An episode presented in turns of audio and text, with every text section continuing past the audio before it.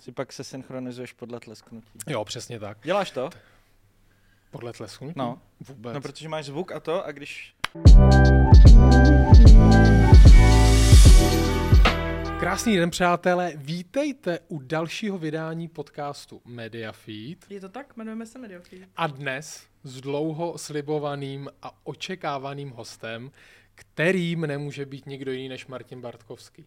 Dobrý den, ahoj, hezký den, ráno, poledne i večer, kdykoliv to posloucháte a děkuji za pozvání. No hlavně my, Martine, děkujeme, že jsi přišel. Zároveň musím říct velmi žádaný, protože od toho prvního onlineu ten byl asi u prezidentských voleb, u té debaty. Ještě dřív. Ještě dřív? Hmm, ale nebyly tak populární tehdy. Tak, ale tam vystřelila raketově tvoje ano. hvězda a přátelé, kamarádi, my sami začali ty online tvoje posílat, byť neměli tušení, že v tom mediálním domě pracuje, ale, ale to je jedno. Takže sami si nám o tobě začali říkat, což je vlastně to jsi první člověk, první tak, host. Tak to mě moc těší. Zdravím všechny kamarády, kteří si o to říkali. Ale sami jste si o to řekli. Uh, Martine, ty už teda eh, říkal, že, eh, že máš dneska, jsi indisponován, že máš trochu kašel. Je to z té ledové tříště a zvany, kterou si včera deklaroval, že si dáš? Ne, já jsem měl nakonec jenom sprchu. Já mám kašel asi tři měsíce. Já mám vždycky takový období v roce, že se mě hrozně dlouho drží kašel, asi s klimatizací a s přebíhání mezi vnitřkem a vnějškem, ale nefňukám. Jenom kdybych si občas zakašel, tak promiňte, porucha není na vašem přijímači, ale na mých plicích. Abych dostal posluchače do kontextu, tak Martin zakončil včera právě jeden ze svých uh, online jak tomu říkáš? Online přenos? Online glosář? No, tomu si říkám glosář, no. Glosář. Online glosář. Glosář tím, že v soudní síni byl takový, takové vedro, takový hit, hmm. že si domů jde koupit ledovou tříšť a vanu. Když vanu pom... už jsem měl, jenom tu tříšť si Dobře, pár, jenom tu tříšť. Když pominu teda to vedro, Martine, hmm. tak jaký byl ten včerejší jak to říct, ta show, to představení? No, eh, včera to byl přelomový soud pro mě, eh, protože jsem poprvé byl v civilním eh, řízení a ne v trestním řízení. Takže veškerá terminologie, kterou já celé, znám celý život, protože jsem kdysi pracoval jako reportér na Nově a jezdil jsem na soudy, kde většinou někdo někoho zabil nebo zmrzačil nebo okrat a tak, tak tam je ta terminologie úplně jiná. Takže já jsem začal glosovat soud, ve kterém um, Twitterová a OnlyFans influencerka Jordanka Jirásková žalovala bývalého novináře Tomáše Etzlera za to, že o ní řekl, že je proruská svoloč a kolaborantka.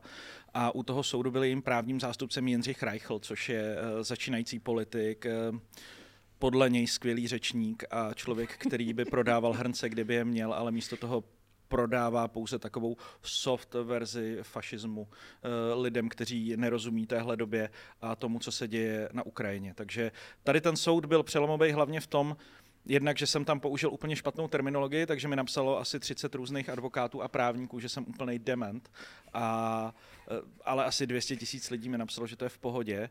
A zároveň to bylo přelomový v tom, že eh, člověk, který hájí Ukrajinu, který je takzvaně na té správné straně, který prostě ví, eh, na jaké straně jsou zájmy České republiky, že patříme na západ, že jsme členy na to a že Rusko je prostě agresor, který tam zabíjí a znásilňuje a mrzačí civilisty, byl vlastně eh, jako žalovaný v tom sporu. A ta žena, která prostě se směje ukrajinským obětem, která roztleskává Rusko na sítích, sdílí ruskou propagandu, tak byla ta, co žaluje tak uh, asi si umíte představit, jak to jako vypadá, když prostě se tady s těmi lidmi setkáte a oni jsou jakoby na té straně, kde mají ten morální high ground. Uh, akorát, že vůbec. Uh, takže to bylo, takže to bylo drsný v tomhle ohledu a vtipný to bylo právě tím Reichlem, který už podle mě On jezdí neuvěřitelnou roadshow po Čechách, já jsem pár těch meetingů navštívil, taky mě tam chtěli ublížit, ale já jsem stihl utéct a tam vlastně bylo vidět u toho soudu, že on už jakoby vypadává z té role toho advokáta. Ono taky totiž eh, včera proti němu bylo zahájeno kárné řízení a Česká advokátní komora ho chce vyloučit z advokátní komory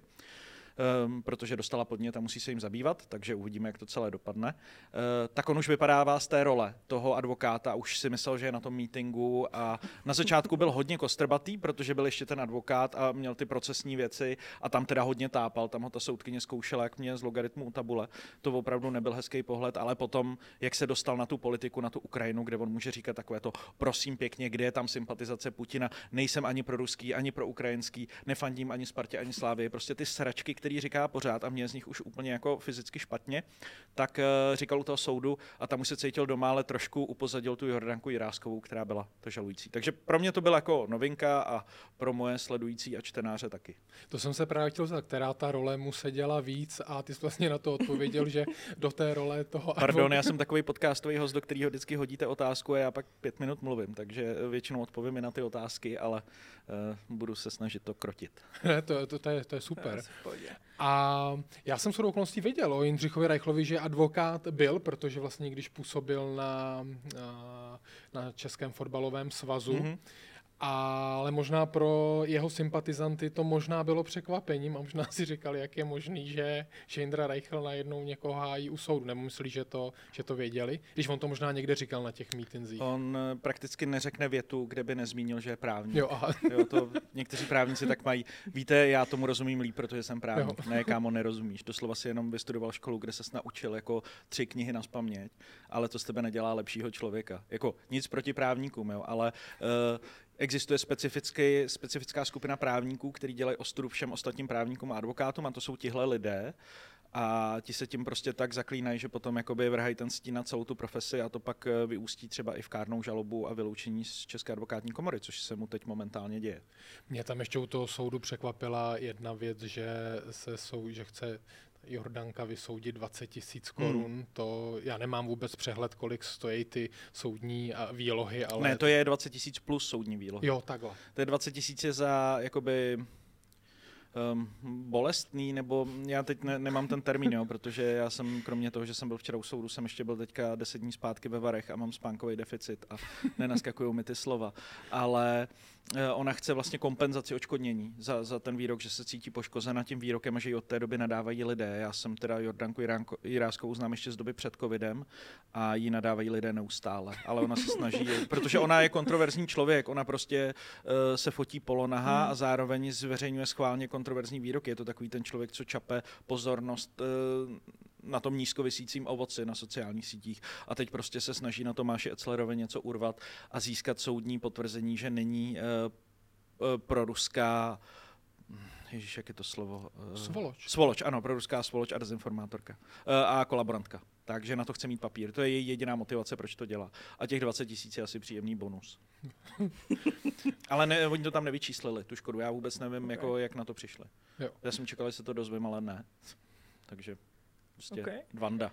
Já bych se přesunula asi k těm glosám jakoby in general. Uh, hmm. Mě vlastně zajímá, jak to vzniklo, protože uh, mně to jako přijde občas až jako nadlidský, jak jako zvládáš poslouchat a všecko jako do toho zároveň psát. Předpokládám, že to, že ty to dáváš na Twitter a pak je to i na Reflexu, hmm. že to někdo jako překlápí. Ano, ano, musíme to překlápit zatím ještě, ale pracujeme na nějaké automatizaci. Ale ono je to dobře, že to někdo překlápí, protože aspoň na tom Reflexu, což je stále ještě opravdové médium novinářské, tak je to aspoň trošku korekturovaný, mm. jo, když to na tom Twitteru jsou opravdu jako zločiny proti češtině. Jako. To je fakt strašný. A ten nápad, to uh, vím, že jsi velmi takový inovativní ano. Eh, novinář, ale kde, protože já jsem to ani nikde vlastně v zahraničí neviděl. Samozřejmě nějaký přenosy typu sportovní, tak jo, ale by někdo takhle vyloženě glosoval. Já mám, já mám jako několik inspirací, které se spojily v jednu, ale než se k ním dostanu, tak já vlastně eh, tohle dělám celý život. Já tím šikanuju všechny svoje známí a příbuzný, že vždycky, když někde jsem a něco sleduju, tak jim pořád říkám, co si o tom myslím. Jedinou výjimkou je kino. Tam to okay. nesnáším, ale taky to dělám. Jo, ale jako když je to fakt film, když je to prostě já nevím, eh, nový Christopher Nolan, tak tam prostě sedím a hltám, ale když to je prostě jako rychle a zběsil. nebo Party Harder, tak to musím jako pořád komentovat. Takže já jsem tohle dělal vlastně celý život. Uh, a vždycky jsem měl tendenci, když třeba píšu komentáře, nebo klasický novinářský žánr komentáře, tak to tam jako píšu mm-hmm. vlastně. Jenom je to jako větší text. Ten žánr glosy uh, se objevil z nutnosti, nebo pardon, moje první glosa, můj první glosář vznikl na demonstraci v říjnu, tuším 2022, která byla jakoby druhá po, ona se objevila ta Vrábelova demonstrace v září 22, nám trošku vyrazilo, takže lidi, kteří nenávidí jako v podstatě Českou republiku, Ukrajinu, Západ a mají rádi Rusko, dokážou zaplnit Václavák. Mm-hmm. Jo, tam, tam tehdy byl ještě Vrábel a Reichl na, na jednom pódiu a tam to jako lidi vyděsilo a já jsem tam nebyl, protože jsem to nečekal, takže jsem byl doma, jenom jsem na to koukal a říkám, no nic, na příští už jdu, kluci. A já jsem chodil vlastně na všechny covidové demonstrace. Já jsem chodil na všechny demonstrace milionů chvilek, na demonstraci jako Tomia Okamury, protože si myslím, že Reflex by o tom měl psát, že by o tom neměl dělat zpravodajství, ale měl by napsat komentář, jak to tam vypadalo. A tohle já jsem vždycky dělal. Byl jsem na té akci, kde jsem jako tiše točil, dělal jsem hlavně videa, a pak jsem přišel do redakce, napsal jsem komentář a dal jsem k tomu ty videa. Ale teď jakoby se dějou takové věci, že já jsem nedokázal jako mlčet. Mm. Jo, já jsem tam stál a tam zněla jedna lež za druhou. A já říkám, já prostě nemůžu tady jen tak jako bejt a nechat ty lidi jakoby mluvit do těch online, ty zjevný lži. Takže jsem uh, napsal jako tweet, kde jsem schrnul tři největší lži. A teď to jako začalo naskakovat a teď já si tam furt chodím a točím si jako ještě no s, s kamerou a tak.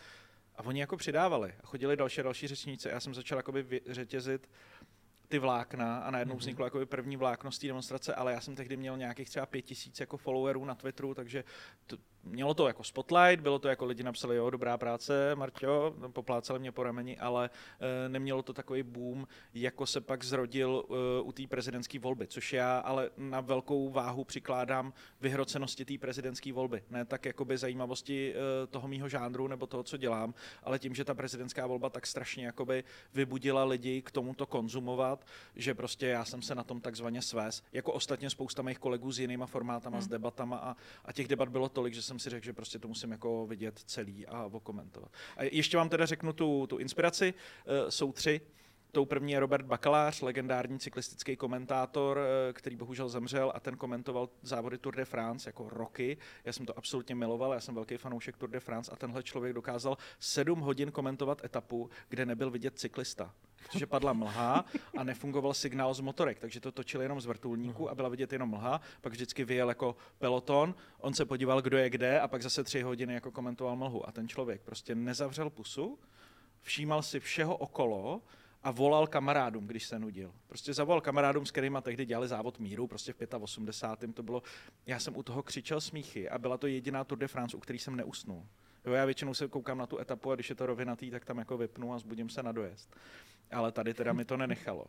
Eh, Druhý člověk, eh, který mě jakoby přiměl k tomuto dělat na Twitteru, byla poslankyně starostů Bára Urbanová, která takhle komentuje tradičně ty nekonečné jednání sněmovny, protože momentálně je hodně bezprecedentní situace ve sněmovně, kdy tam kvůli každý kravině musí ty poslanci nocovat čtyři dny, protože hmm. Andrej Babiš je absolutně destruktivní politik, který se rozhodl tu eh, demokracii opravdu jako našponovat až na, na její hranu.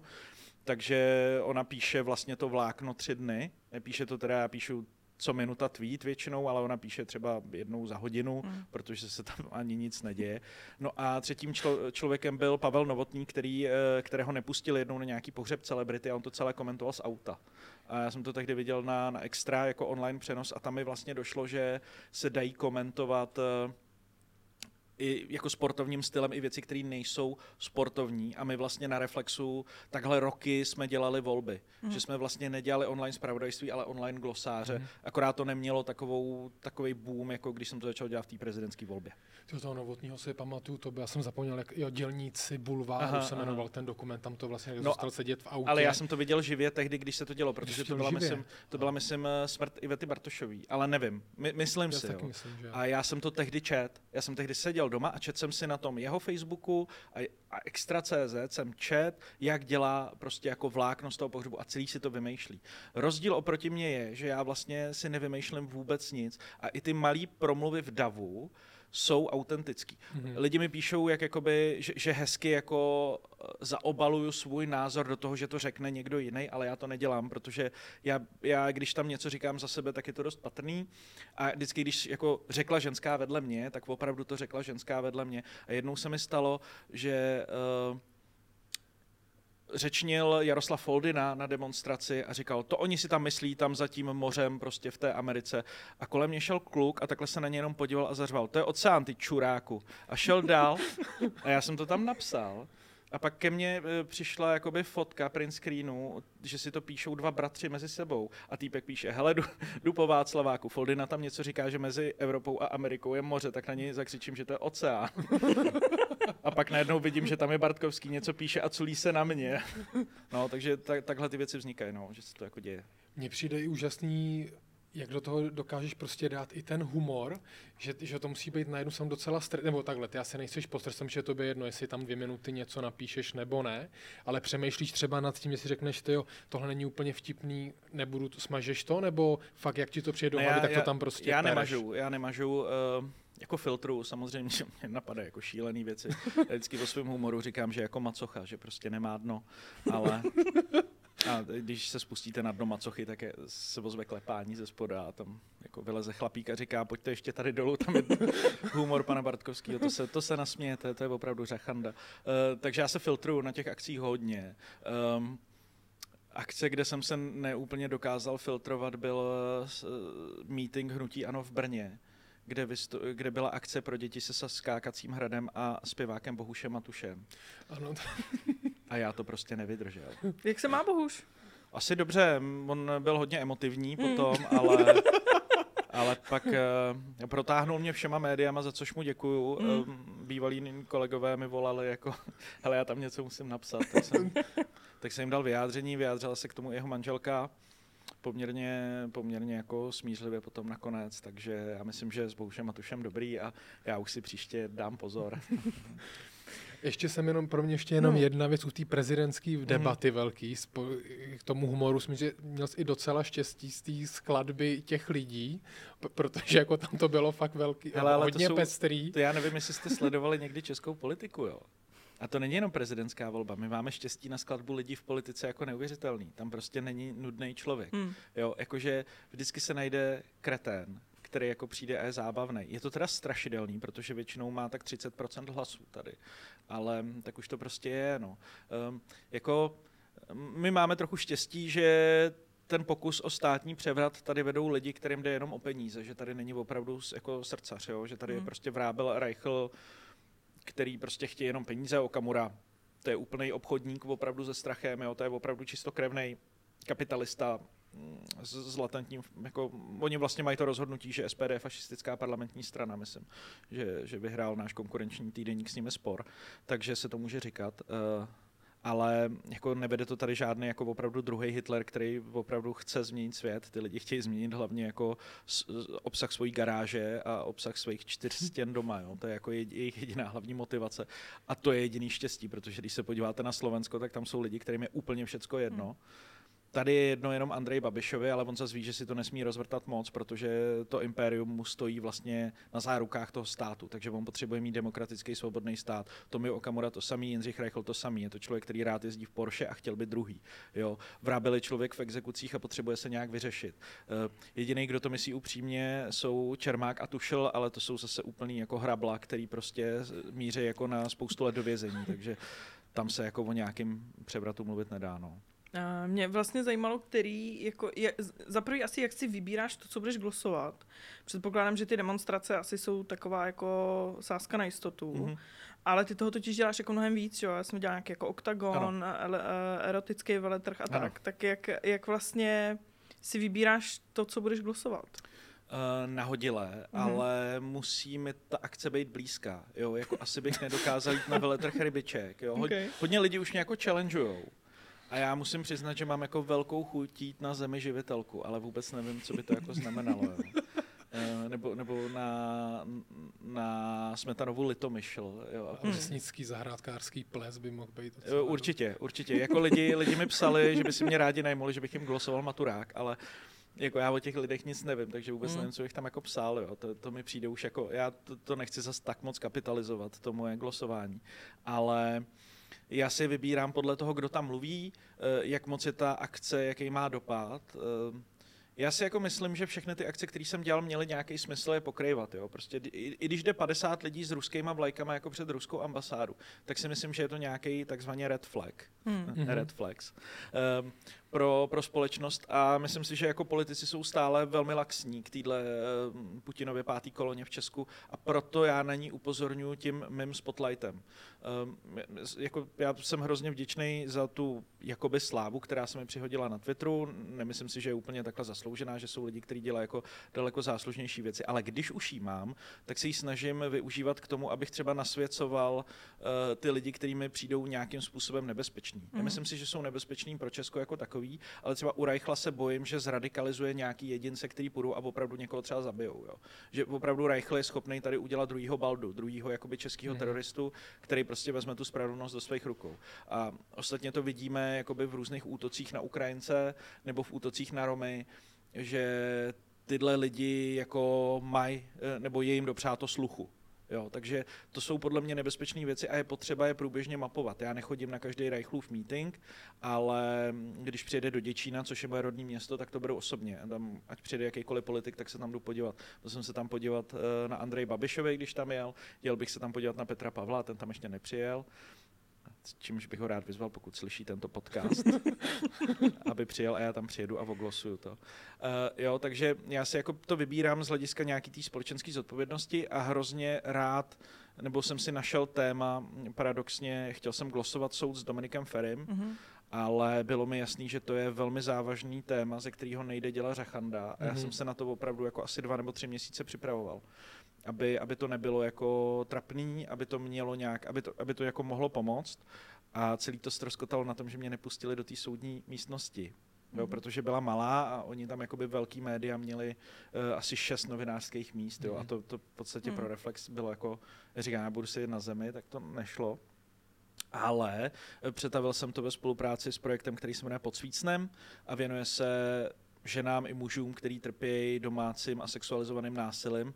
A já chci vlastně teďka ten můj spotlight, který na mě je třeba na tom Twitteru, sem tam, pomoct eh, vlastně tomuhle projektu a těm hrdinkám a hrdinům, kteří tam svěřují své příběhy a, a tím vlastně hrozně pomáhají lidem, kteří tím stále trpí. Takže to, se mi, to, to mi dává jako velký smysl a chtěl bych jako si hledat tady ty podobné projekty. Plánujeme ještě nějaký uh, s lidma, který pomáhají na Ukrajině, tak plánujeme nějaký um, aukce, eh, plánujeme nějaký jako zisky peněz. Já jako většinou, já když skončím ten glosář, tak mi občas nějaký lidi napíšou, jestli mi můžou koupit pivo, nebo mi poslat prachy, nebo to. A já jim vždycky napíšu, ať to pošlou buď na domácí násilí, anebo na Ukrajinu, protože um, si myslím, že já jsem jako dobře placený tím, co dělám, protože pracuji v Reflexu, pracuji na podcastu Keci a politika, takže já nepotřebuji, aby mi za moje glosy, které mě jako baví a zároveň jako fungují v symbioze s mojí prací, eh, ještě lidi jako posílali peníze zatím. ne, takže jsem, jsem rád, že to, jsem rád, že, že podporují ty projekty, které mě dávají smysl. Mimochodem podcast pod svícnem podcast roku, jestli se nemýlím. Ano, objev roku. Objev, roku objev v kategorii roku. podcast, přesně tak. Eh, za rok práce. Za rok, za rok práce je znají asi 2 miliony lidí. To je, eh, a když s tím ty holky přišly, je to posl- právě ta poslankyně Bára Urbanová a majitelka PR agentury Míša Studená, bez absolutně jakýchkoliv grantů, eh, teprve vznikají teď jako spolek, ale rok byly vlastně jenom taková iniciativa bez ničeho a spolek jsou proto, aby mohli vybírat peníze eh, právě na ty oběti, aby mohli cílit a mít transparentní účet a tak. Tak z ničeho a přišli s tím vlastně jakoby za těma lidma, v, jak v politice, tak v marketingu a v biznesu a všichni jim řekli, domácí násilí tady v Česku nikoho nezajímá. Mm. And then the magic happened. Jo, jako, takže, a teď jim to všichni závidí a říkají, no to vaše téma je takový hezký, to zajímá úplně každýho. Ty samý lidi, jo. No, ale tak to prostě chodí. Ty už to i trochu nastínil, nebo ne trochu, říkal jsi to, že i čelíš eh, nadávkám, výhruškám. Předpokládám, že to se ti asi neděje jenom na sítích, tam to je asi klasika, ale asi i na těch akcích, ne? Když jedeš do jasně, Děčína. Jasně, jasně. Eh, v Děčíně ne, protože to je moje město. tam, tam jako by si to mohli zkusit. Nedovolej jako. si. No, Maria, jako jsem tam žil 18 let, jako v gengu. ne, v gengu ne. No, v takové skupince. Ale uh, děčín je v pohodě. Ale Uh, tak samozřejmě, tak uh, každému novináři se tohle děje uh, a pokud jste žena, tak se vám to děje tisíckrát víc a hůř, Mm-hmm. Jo, to je jako věc, kterou si lidi moc neuvědomují. Hodně je to vidět třeba na političkách, hodně to medializoval Andrej Babiš, i když jako brutálně nešťastným způsobem, tím, co dělal v prezidentské kampani, vlastně odváděl pozornost od svého neúspěchu na svoji ženu eh, a jako nějaký výhrušky, čímž neříkám, že se jí to nedělo, ale jako lidi, kterým se to děje, jsou mnohem víc v prdeli, než byla Monika Babišová v Děčíně ten den, kdy našla údajně kulku, jo, ale to, tam nechci jako zabrušovat. Eh, tak eh, oni vám lidi vyhrožují jako prakticky permanentně. Jo. Paradoxně to jsou lidi, kteří se ohánějí svobodou slova pořád. Ale musí to být svoboda slova jenom ta, kterou oni chtějí slyšet, ty názory, které oni mají rádi a ta pravda, která jim přijde pravdivější. A jakmile vy napíšete něco jiného, tak vám jako nadávají. Nadávají vám jako novináři v podstatě lidi ze všech stran, nadávají vám jako zastánci vlády, nadávají vám zastánci opozice. Vy vlastně jako nemůžete eh, se zavděčit jako nikomu. To není tak, že hmm. byste se nezavděčili všem. Vy hmm. už se vlastně nezavděčíte nikomu. Je to velká vina Andreje Babiše, je to velká vina uh, Miloše Zemana. To jsou lidi, kteří prostě jsou úhlavní nepřátelé novinářů, proto uh, mě nikdy nebude líto uh, to, jak Miloš Zeman skončil, protože prostě si proto šel celý život. A je to člověk, který vyhrožoval opakovaně novinářům smrtí, dokonce se chtěl na jednom takovémhle případu sám podílet v 90. ale to, to sem taky nepatří, nebo v nultých letech. Jo, jako by lidi, kteří uh, deset let tady v té zemi tvrdí, že novináři jsou to nejhorší zlo, jako, který tady je. Že prostě všechny média jsou skorumpovaný. A je zajímavé, že byly ty média opoziční, teď jsou pro vládní, že vlastně jako jsou to média pro ODS, ale jako hmm. jsou to jenom nesmysly. A ty lidi, ale protože to slyšejí od slavného člověka z televize, tak tomu věří. A novinář má tady jakoby hroznou pověst sám o sobě. Ty lidi mě nenávidějí vlastně jenom na základě toho, že jsem novinář a že píšu ani si to nečtou. Jo? Jim vadí, že o nich něco píšu, mm. ale buď nejsou schopní to pochopit, nebo nejsou schopní to dočíst, nebo nejsou schopní pochopit, že já vlastně píšu jenom to, co ty lidi říkají, a že když to přepíšete, že to zní mnohem hůř, než když jim to říká týpek v kultuře, jako toho někdo bubnuje na bubínek. Jo? To je prostě, oni nám říkají neuvěřitelné věci a když to vidíte napsané, tak je to strašidelný a zní to jako, že já jim nadávám, ale já prostě jenom jako když slyším grákat ruskou kachnu, tak napíšu, že to gráka jako ruská kachna. To hmm. prostě tak je. Takže mě chodí vlastně jako prakticky po každém článku jako maily, zprávy na sockách a tak, eh, i hlasový, ty mě baví nejvíc, kdy mi lidi říkají, že, že jako, co jsem a co by se mnou udělali. Ale tyhle lidi jako nebezpeční nejsou. Jo? To, to jsou prostě takové jako deklarativní věci. Ten skutečně nebezpečný člověk prostě jde a něco vám udělá ale to se vám může stát jako kdekoliv, kdykoliv, hmm. v jakýkoliv profesi. Jo. To nemá jako smysl se tím vůbec jako stresovat, ale jak jsem řekl v úvodu, eh, mám velkou výhodu v tom, že nejsem žena, protože jako hmm. být žena novinářka v téhle zemi je opravdu jako čirý peklo. Ať napíšete sebe jako lepší článek, tak vždycky vám budou komentovat jako vaší inteligenci a váš vzhled, jako jenom na základě toho, že jste žena. Takže skutečně na těch, když seš třeba na těch demonstracích, tak fakt nemáš strach, že tě tam někdo flákne? Uh, no, teď jsem měl vlastně v tom Benešově na tom Reichlovi, protože tam mě začali jakoby targetovat ty řečníci hned na začátku. Oni se vůbec nevěnovali té akci a jenom naměřovali z pódia, že jsem jako žumpal, hář a člověk, kvůli kterému je vláda u moci. A já jsem tam prostě, a já jsem je nejvíc sral tím, že jsem na ně jako nereagoval, že jsem si seděl a psal jsem, co mi říkají, protože jsem to potřeboval glosovat. A když jsem na ně chtěl mluvit, tak mě nenechali, takže já jsem si řekl, no to nemá cenu, takže já budu radši psát, co mi říkají. Jo. A oni adresovali přímo tebe? Jo, jo, Reichl takhle tam stál a takhle naměřoval spody, jak pan Bartkovský je prostě prolhaný, skorumpovaný novinář, absolutní dno české novinařiny, takhle na mě ukazoval. No a já tam sedím a lidi za mnou říkají, že lidi jako já by se měli vyhladit prostě. A pak za váma přijde za chvíli někdo, že vám rozkope držku, až to skončí. E, pak za váma přijde chlápek, který do vás jako žduchne a řekne, že vám rozšlape hlavu. A pak, když jdete pryč, tak do vás ještě strčí taková babička a řekne vám, že doufá, že chcípnete. Jo. A e, ty lidi, oni za to jako nemůžou. Jo, hmm. Oni opravdu jsou v nějaké jako nešťastné životní situaci, nedá se jim nějak pomoct. Hmm. Jo, ne, nedají se vrátit jako zpátky. Ty lidi jsou v úplném jako útlumu a tady vidějí chlapa, který říká, když se zbavíme těch novinářů a když se zbavíme těch politiků, zatím ne násilím, to oni se furt snaží opakovat, že tyhle lidi už chtějí násilí, hmm. protože ty slova podle nich nikam nevedou, tak nám bude všem líp. Jo, nebude. Hmm. Nebude, ale to jim nevysvětlíte, že ten Reichl fakt chce jenom to další Porsche jo, nebo dům ze zlata, nebo prostě vanu z diamantu. Jo. Tady ty lidi prostě to nikdy nemyslí s nikým dobře. Teď se na ně jako podívejte, podívejte se, jak jedná s lidmi, jak jedná se ženama. Jo.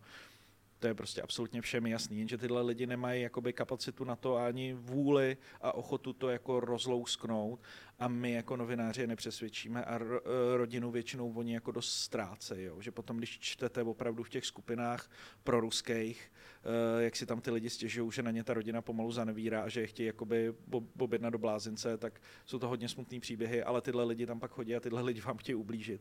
A vy vlastně se na ně nemůžete zlobit, jo? protože oni nechtějí ublížit vám konkrétně. Vy pro ně, já jsem pro ně tehdy symbolizoval fakt všechno jo, šéfa, který je někdy nasral, ženu, která je někdy utekla, muže, který je někdy mlátil, jo, eh, politika, který je zklamal, eh, jo, společnost, která jim nerozumí, peníze, který nemají, jo, prostě, nebo peníze, který mají, ale chtěli by jich víc. A to jsem byl najednou já. Já jsem tam jenom seděl a neměl jsem jakoby mindrák. Mm-hmm. Jo, a to, to je pro ně jako hrozně uh, triggerující. No. no ty Už jsem jsi... zase mluvil asi pět minut. Ne, v pohodě. Ty jsi vlastně hezky nakousl to, jak eh, se třeba v těch posledních, dejme tomu, deseti letech jako změnil ten pohled na, na novináře jako mm-hmm. v rámci společnosti, což vlastně souvisí i s tím, o čem se chcem bavit a to je vlastně jako stav mediálního trhu momentálně. Holy Jesus, kolik tady máme času? Mám na to takovou hodinovou přednášku, kde a... křičím a nadávám. OK, tak to pak... Ne, ne, ne. Za paywall a... Máme paywall. Ne, nemáme. Tak já, teď začne. já, vám řeknu, já vám řeknu, jak to je s médiama v Česku. A, takže to, to postavení toho novináře se teda razantně změnilo, uh, ty říkáš díky Miloši Zemanovi. Uh, ne, to je vnímání novinářů ve společnosti, Jasně. ale jakoby třeba novinářská práce, jo, nebo, ne, pro mě, já tě nechám položit otázku. Ne, mě vlastně jako zajímalo, jak se z tvýho pohledu, jak rychle se ty média dneska mění jak náročný je pro velký baráky se tomu přizpůsobovat a jestli to jako zvládají vlastně tady u nás. No, nezvládají, že jo. To prostě vidíme. Hmm. Uh, je to smutný, ale mm, ta eh, novinařina, já jsem studoval žurnalistiku mezi lety 2009 a 2012 v Brně pak ještě v Praze, ale to jsem nedodělal a to bylo absolutně příšerný, proto všechny posílám studovat žurnalistiku do Brna, čímž se zdravím Lenku Vaškovou Císařovou a Jakuba Macka, doufám, že si to poslechnou. Skvělí kantoři a lidi, kteří mě vlastně jakoby nasměrovali k žurnalistice.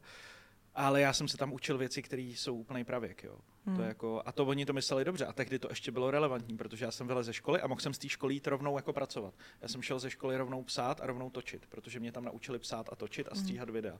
Jo, což je prostě jako důležitá věc. To, bez toho, to je fakt jako fundament doteď. Jenže vy teďka do toho musíte přidat práci s hlasem, hmm. schopnost dělat podcasty, práci se sociálníma sítěma, schopnost dělat uh, reels, schopnost dělat storíčka, schopnost prostě tweetovat, schopnost mít vlastní názor, napsat komentář, protože jakoby člověk, který píše čistý zpravodajství, tak už dneska je vlastně mrtvej.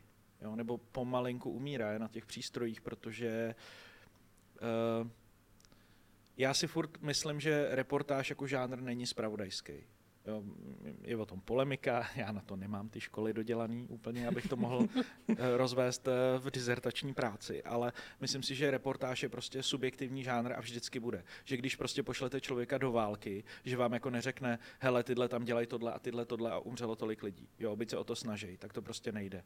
Hm, nevím, jestli úplně televizní žurnalistika může být někdy objektivní, protože zase točíte reportáž, točíte příběh. Jo. Já, já si myslím, že nemůže a proto je hrozně nespravedlivý vyčítat neobjektivitu české televizi, ale to je třeba o nastavování agenta tak a to je zase úplně jiná disciplína. Jo, takže e, lidi, co opravdu jenom napíšou, postavilo se, opravilo se Národní muzeum, hmm. stálo to tolik a tolik, tak eh, to je tisková zpráva, že? to vám pošle to Národní muzeum. Jo. Vy jako můžete, co můžete udělat jako novináři, ověřit, jestli je to pravda, začít v tom šťourat, ale to už je pak zase investigativa, už to zase není zpravodajství. Jo. Takže taková ta eh, práce ČTK, která je, to je mimochodem nejlepší veřejnoprávní služba, jakou máme, Česká tisková kancelář. Jo. Ty lidi by měli mít opravdu jako medaile všichni. Každý, eh, každý rok 28. října by prezident měl ocenit 10 redaktorů České tiskové kanceláře, prostě řádem bílý holva a nazdar. Myslím si, že jsou v mnohem upocenějších rukách ty medaile a že tyhle lidi opravdu na nich jako stojí česká žurnalistika, minimálně český spravodajství, protože jak už jsme nakousli, ty velký mediální domy mají všechny problémy teďka a jako první, kdo je bytej, jsou jakoby lidi, co jsou v terénu a píšou zpravodajství, protože prostě si to můžete takzvaně vzít z četky. Jo. Hmm. Uh, takže to je jako velký problém. Takže na ty novináře je jako kladený velký nárok, ale zase aby to neznělo jako fňukání, což rozhodně není, tak eh, tyhle nároky jsou na každou profesi, na učitele prostě, jo. Teď jako všude vždycky slyším jako eh, jak, jak mají bojovat s AI prostě, ale to je jako kdyby to říkali novináři, jak máme bojovat s AI, že píše za nás články, že korektoři, že za nás AI opravuje mm. články. Jo. Ten, to je jako velký boom, který je ale jako rok starý, ale ta profese se mění opravdu posledních jako deset let, vlastně celou dobu, co jsem v té profesi, tak poslouchám uh, moje kolegy, kteří to dělají o 20 let díl, jak to bylo těch 20 let skvělý. Jo, jak opravdu hmm. přišli a jediné, co se změnilo, je, že místo psacích strojů dostali kompy. A to je celý. To byla jejich jediná jako změna. Jo? A místo analogových fotek se začaly dělat digitální. Takže vlastně všechno hmm. jim usnadnilo práci, ale objem té práce byl pořád stejný. Jo? Pořád třeba v týdenníku jako napíšete jeden článek za týden. Jo, a pracujete vlastně na tom sběru materiálu, máte ten luxus, jo, toho, to už teď není. Teď už i v týdenníku, měsíčníku prostě musíte dělat denní agendu, všechno překlápíte na web, protože od papíru se jako masivně upouští. My jsme si mysleli, že ten papír tady bude ještě jako roky, ale nebude, jo, jako dějou se věci ve světě, který uh, jako když máte malinký ohýnek a myslíte si, že vám to hoří, ale někdo otevře prostě dveře i v okna a naleje tam benzín. Jo, jako, a ještě tam uh, dropne prostě raketu uh, Iskander, jako, protože jako je zároveň válka a krize a všechno je drahý a všechno strašně stojí. Takže ty média opravdu dostaly takového facáka, jak už dlouho ne. Jako, a myslím si, že ani v tom roce 2009, když já jsem v tom biznise teda vlastně nebyl, takže nevím. Ale myslím si, že ten kopanec, že zatímco tehdy to byla facka, tak dneska je to kopanec do koulí jako s rozeběhem. A um, tím, že máme ty mediální domy fakt velký, v Česku, jako na, na poměr, obyv, na počet obyvatel a tak, jo, tak je strašně těžký tím kormidlem jako otáčet hmm. tak rychle, jak se blíží ten ledovec. Jo. On se tam prostě najednou udělal, on tam nebyl. Jo. Tak to je prostě neuvěřitelný. Já jako neříkám, že to dělají ty mediální domy špatně, ale nefunguje to, to, co, hmm. to, co dělají.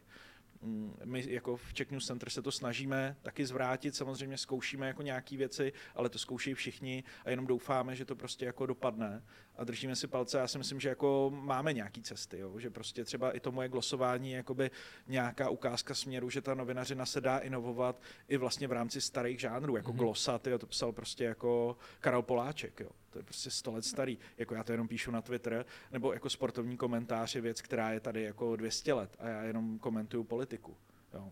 jako takhle rychle, jako v real timeu. Takže ono se to dá a ono těch žánrů bude víc a budou se objevovat, protože lidem bude ubývat ta denní agenda a budou mít nebo budou muset být kreativnější. Bohužel, já když jsem přišel na žurnalistiku do Brna, tak právě Lenka Vašková Císařová, kterou jsem zmiňoval, byla moje uh, jakoby přednášející na předmět úvod do, do žurnalistiky, myslím, že se to jmenuje. A její první věta byla, kdo z vás si myslí, že je novinařina kreativní práce? A my jsme nějak zvedli ruku a ona, ne, je to fabrika, budete sedět a budete tlačit prostě pět článků denně od stolu, to venku půjdete, budete psát na koleni, v autě, prostě na noťasu. No jenže už to není pravda. No. Novinařina se stává jako velmi kreativní prací, protože prostě bojujete nejenom jako se čtenářem, jehož pozornost vám ubírá, ubývá kvůli sociálním sítím, kvůli novým médiím, kvůli podcastům, kvůli blogům, kvůli youtuberům, streamerům, tady těm všem lidem, takže vy najednou musíte, jakoby, žonglujete prostě s 15 hmm. talířema, ale nemáte 15 rukou, takže musíte najít kreativní způsob, jak je udržet ve vzduchu, nebo se je ubrat, ale to je prostě, to, to je na rozhodnutí těch jako velkých uh, majitelů těch domů, jak, jak je budou chtít mít. A myslím si, že to stojí zatím ještě před každým tím velkým majitelem, že zatím se teďka z médií staly koníčky, mm. pro ty miliardáře všechny, co, co je vlastně. A je jenom otázka, jak dlouho to budou chtít mít jako koníček a kdy řeknou, hele, je potřeba udělat jako opravdu ra- rapidní změny. Myslím si, že do té doby se jako blížíme a že to vidí každý, ale zatím, zatím nás prostě jako dotujou a snažíme se prostě manévrovat tak, jak nejlíp umíme. Myslíš si teda, že dojde k nějakému sloučení nebo respektive omezení těch uh těch mediálních domů. Říkal, že jich je hodně na Českou no, republiku. No jednoznačně, ale jako není to dobrá věc. Že? Vždycky, když prostě se potápí jeden dům, tak to tahá hmm. do té vody všechny. Že? Není to tak, že bychom se radovali, takže my prostě jako doufáme, že to ustojí co nejvíc těch domů. Všichni dělají opatření, jo? jako neuvěřitelné opatření. Uh, já nevím, jestli vás poslouchají lidi, no, ale poslouchají vás lidi vlastně asi z biznisové branže spíš než z novinářský. Takže vlastně každý, všechny mediální domy mají problém, kromě jediného, a to je seznam, což mm. není mediální dům, ale IT firma, jo, která prostě jako, když se rozhodne, že zničí všechny média, tak je zničí. Uh, což zní jako strašidelně, ale jako je to prostě jenom souboj. Jo, jde, jde jenom o to, kolik těch peněz do toho chcete nalít. Jo, já si myslím, že to dělají dobře, ne to ničení médií, že dělají dobře jako zprávy, že jako seznam zprávy není vůbec špatný hmm. portál, eh, líbí se mi jejich podcasty a tak.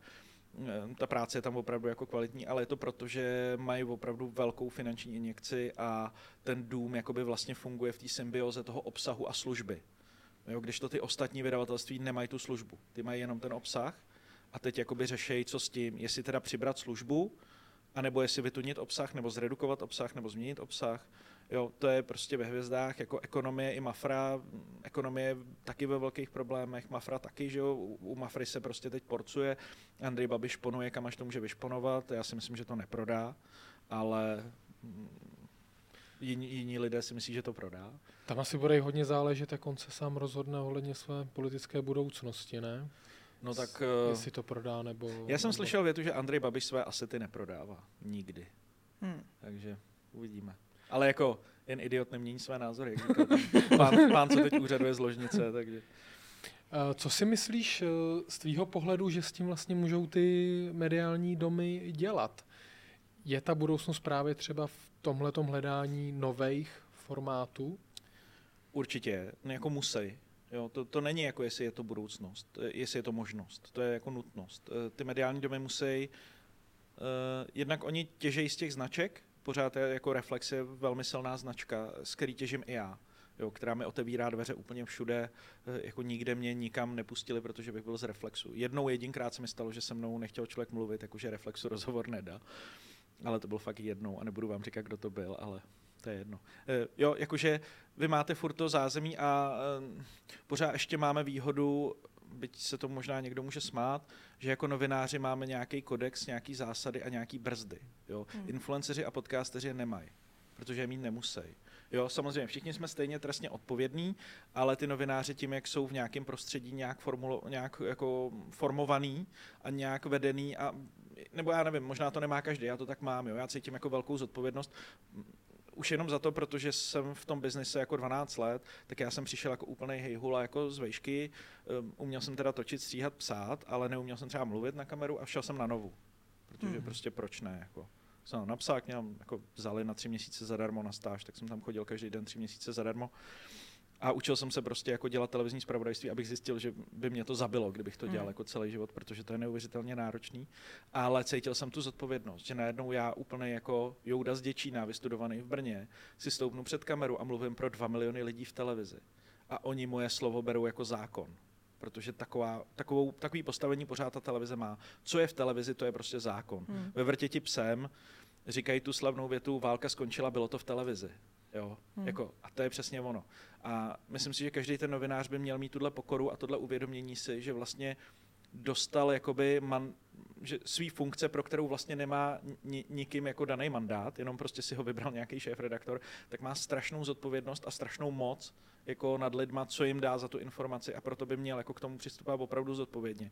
A to je ta věc, která nás jako odlišuje od eh, těch lidí, kteří v tom mediálním biznise nejsou, protože je to nějak historicky daný. Jo, ten rozdíl mezi náma není. Není rozdíl mezi jako mnou a já nevím, kovím, jo, jako v tom, co děláme. Ale on, a to, to je jako blbý příklad, protože on je extrémně zodpovědný, ale jenom jako mluvím o tom principu, že on nemusí, nemusel by být, jo. On by prostě a jsou jako streameři a youtubeři, kteří se s tím takzvaně vůbec neserou. Ale eh, my pořád bychom se s tím trošku srátněli jako novináři. A to si myslím, že je trošku ještě přidaná hodnota, že chvíli jako ty média ještě budou fungovat jako ty nosiče těch zpráv a těch lidí a, plat, a, a věcí, i jakoby třeba zábavních věcí. Mm. Jo? Mhm. Není to jenom o tom zpravodajství a publicistice, ale i o zábavě, kterou my můžeme jakoby dávat a bude nějak jakoby kultivovaná, formovaná a bude mít nějakou zodpovědnost. Že to není opravdu to zvednutý stavidlo, ale je jenom na čtenáři a divákovi, jako co chce konzumovat a tak je to správně a my prostě se mu musíme trefit. A když se mu netrefíme, tak všichni zanikneme. Jako. Je otázka, jestli je to dobře, jestli je to špatně, já nevím.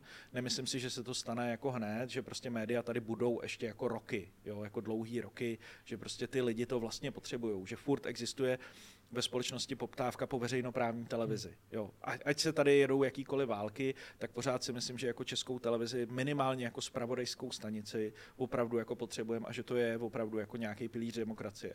Jo, ať, ať se na to nadává každý jak chce na tu agendu, tak ty lidi opravdu jako dělají záslužnou práci. Stejně jako ta četka, stejně jako český rozhlas, ať už to vede kdokoliv. Jo, že prostě ty lidi mají velký jako profesní kredit a, a jsou jako nějakýma těma nosičema. Ale jako jak dlouho tohle bude fungovat, nevím, hmm. netuším, přeju si to samozřejmě dlouho, protože mě to baví být novinář, furt ještě, i když jako mi lidi říkají, že jsem influencer, ale já se tak jako úplně Necítíš se jako influencer? No, úplně ne, okay. úplně ne, protože já jako já se cítím jako influencer, když někomu pomáhám. Mm-hmm. Když jako můžu někoho zmínit a vidím, že to třeba, že se vybírá na Donyhu a já to zmíním a přibude 100 tisíc, tak to mi dělá opravdu dobře, ale to je jako jediný. Tam eh, já mám právě největší strach toho, co si, co si říkal, že vlastně ty influenceři nebo vlastně kdokoliv, kdo dělá jakýkoliv content a není právě, nechci říct vázaný, ale nemá právě tyhle ty mantinely, tenhle ten kodex, tak si vlastně fakt může říkat, dělat úplně, co chce hmm? a to beru právě jako to nebezpečí vlastně i té demokracie, jako ještě dneska no. s těma nástrojema, který máme. Hele, na druhou stranu, jako když si vzpomeneme na 90 internet, tam bylo úplně všechno. Jo, a nějak jsme si to jako zregulovali a nějak to jako dopadlo, že já už jako nekoukám na uh, popravy uh, z Iráku nebo z Afghánistánu, který jsem měl jako na jedno kliknutí jo, tehdy. Možná, to, hmm. možná už to nevyhledávám, jsem jenom lepší člověk. nebo si to aspoň přeju, jo, ale tehdy prostě jako desetiletý špunt hmm. jsem si mohl najít úplně všechno. Jo, jako. A to nebyla vůbec, že to, bylo to úplně svobodný všechno. Teď si to regulujeme a jsme na to třeba někdy naštvaný, že si jako oklešťujeme svobody, ale možná to je trošku potřeba. Já mhm. nevím, já se do té debaty nechci pouštět, protože um, si na to vyhraňuju nemít názor. Um, mně jde jakoby o, o moji vlastní svobodu slova a o tom, kterou já ji vnímám tak, že svoboda slova není právo říkat píčoviny. Tečka. Mm-hmm. Jo, jakože nebo takhle, klidně si říkej, ale ne za to zodpovědnost. Hmm. Takže všechny ty lidi, kteří jsou u soudu za to, že popírají genocidu, tam podle mě patří k tomu soudu a mají odejít s podmínkou. Prostě to, že někdo tady osvobodí někoho, kdo popírá genocidu, mi přijde, že se smějem českému právnímu řádu. Tak to tam nemáme mít, ale když už to tam máme, tak by to tam mělo být. A nemyslím si, že to je jakoby potírání svobody slova. Na druhou stranu já mám právo jít prostě na rychlovou akci a napsat, že to, co tam říká, je prostě pro ruský narrativ, protože jako je. A jestli si myslí, že není, tak ať si to obhájí. Ale oni si to neobhajují, oni jenom říkají, že já jsem lhář. To je jejich jediná argumentace tady těch lidí. Když jim jako řeknete jiný názor, tak oni řeknou, vy lžete. Mm-hmm. To má pan Reichl hrozně rád, říká to hrozně subjektivně zabarveně a říkal to i u toho soudu. Vy lžete. Jo, že si to lže má takový palatelizovaný.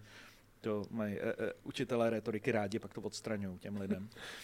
Ještě mě zajímá jedna poslední věc a to je eh, důvěra vlastně v ty média, která, která klesá taky. Eh, Reuters Institut vydal vlastně teďka průzkum, netýká se to jenom České republiky, ale prakticky všech zemí, snad kromě Finska, ještě nějaký skandinávský země. Co s tímhle eh, můžou ty média dělat? Nebo máš na to i nějakou teorii, proč to je? Asi řekne, že to je tady kvůli těm lidem, který si zmiňoval na začátku. No, to totiž není jenom jako Miloš Zeman a Andrej Babiš, ale je to i Vladimír Putin, Donald Trump, všichni tady ty lidi. Eh, většinou pokud někomu vadí média a říká to nahlas, tak eh, je to diktátor. Jo, nebo má nějaký tady ty sklony. Protože média vždycky vadí jenom lidem, kteří jako mají co skrývat, nebo jo, vždycky každý, kdo nadává na média, to je taková jako jednoduchá pomůcka. Pokud někdo před váma nadává na média, tak uh, nemá úplně čistý úmysly, protože se jako bojí, že na něj hmm. něco jako praskne. Jo. Hmm. Výjimkou jsou třeba bulvárem stíhaný celebrity v Británii, jo, tam je to opravdu tvrdý, takže tam to chápu, ale jako myslím politiky, myslím státníky, jo, kterým, kterým opravdu to vadí, nebo lidi, kteří se pokoušejí nějak převzít moc ve státě, tak těm vždycky vadí média a vždycky jim vadit budou a vadí jim už takhle 200 let, jo, takže to není nic nového. Důvěra je trošku otřesená i v, jakoby v té práci novinářské, která jako měla právě tendenci, že ubývalo lidí právě na základě krize 2009 a z, přibývalo agendy s nástupem jako sociálních mm. sítí. Ono se to mm. tak hezky potkalo, že najednou jste měli mnohem víc práce a mnohem víc lidí. Já jsem na nově zažil, že ze dne na den tam propustili 100 lidí. Jo, ze 700 na 600, my jsme z šesti kolegů šli na tři a já jsem najednou dělal práci za stejné peníze ve stejných hodinách za tři lidi, vydržel jsem to rok a pak jsem skolaboval. Mm. Jo, takže tohle se stalo médiím a bylo to vidět i na těch výstupech. Jo, že prostě pak se objevily články nebo narrativy, které nebyly prostě... Jo, já nechci říkat, že vlastně za to, jaký jsou média, teď můžou jenom ty lidi zvenčí. Samozřejmě za to můžou i ty média, i ty lidi, co to dělají. Ne každý má ty mantinely a tu práci opravdu tak nastavenou a tak věnují tolik času, že prostě vznikají jako věci, ale v globálu, v globálu ty zprávy jako a ty články a ty videa a tak jsou asi v pohodě, si, si troufám tvrdit, jo? Mm. že nemáme vůbec špatný média, jako když se podíváte, co se stalo v Polsku a v Maďarsku s mhm. médiama, mm. a to není můj názor, jo? to mi říkají Poláci a Maďaři, když je potkám jako novináři někde na press tripu, jsou úplně zoufalí, jo? Co, co tam za pár let se stačilo stát, jako a oni šli vlastně do nějaký úplně opoziční miniaturní role a jsou to jenom takový malý rádia nebo malý blogy. Takže média mají tu pošramocenou pověst jednak těma lidma, kterým vadějí a který prostě mají jako velký spotlight díky sociálním sítím a taky kvůli sobě, že prostě nedokázali naplnit tu velkou poptávku v době, kdy byli jako v krizi.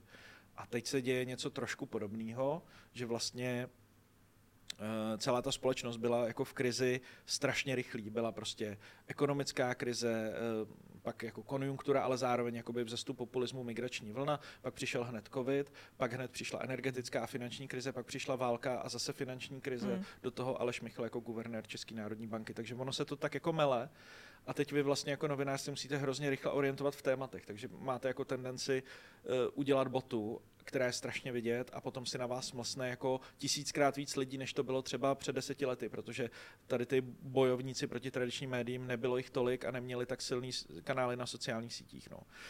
Nešířilo se, jako já nechci vňukat, jo, ale e, ty řetězáky se šířily dřív a když to ne, tak to byly pamflety, které se prostě, jo, jako hmm. ta, ta propaganda, nenávist médií byla vždycky jako, ale nenávist proti médiím, ale já nevím, já nevím, jak zvednout důvěru v média. Jako já třeba nechci nikomu radit, já se to snažím dělat sám. Jo, že prostě jako tím, co dělám a jaký mám přístup a že si dávám na to pozor a snažím se ty lidi jakoby takhle edukovat v tom, jak to v těch médiích chodí, tak tomu chci trošku jako pomoct.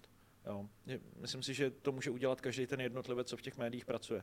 Ale jako globální lék jako na všechno neexistuje. Pokud hmm. vám někdo slibuje jednoduchý lék, který všechno vyléčí a je dostupný hned, tak eh, to není pravda. A chce si zase jenom koupit další Ferrari a další bazén. A je jedno, jestli prostě balamutí lidi nebo chce spasit mediální trh. Žádný rychlý řešení nejsou v ničem prostě budete muset do té posilovny jít, jako.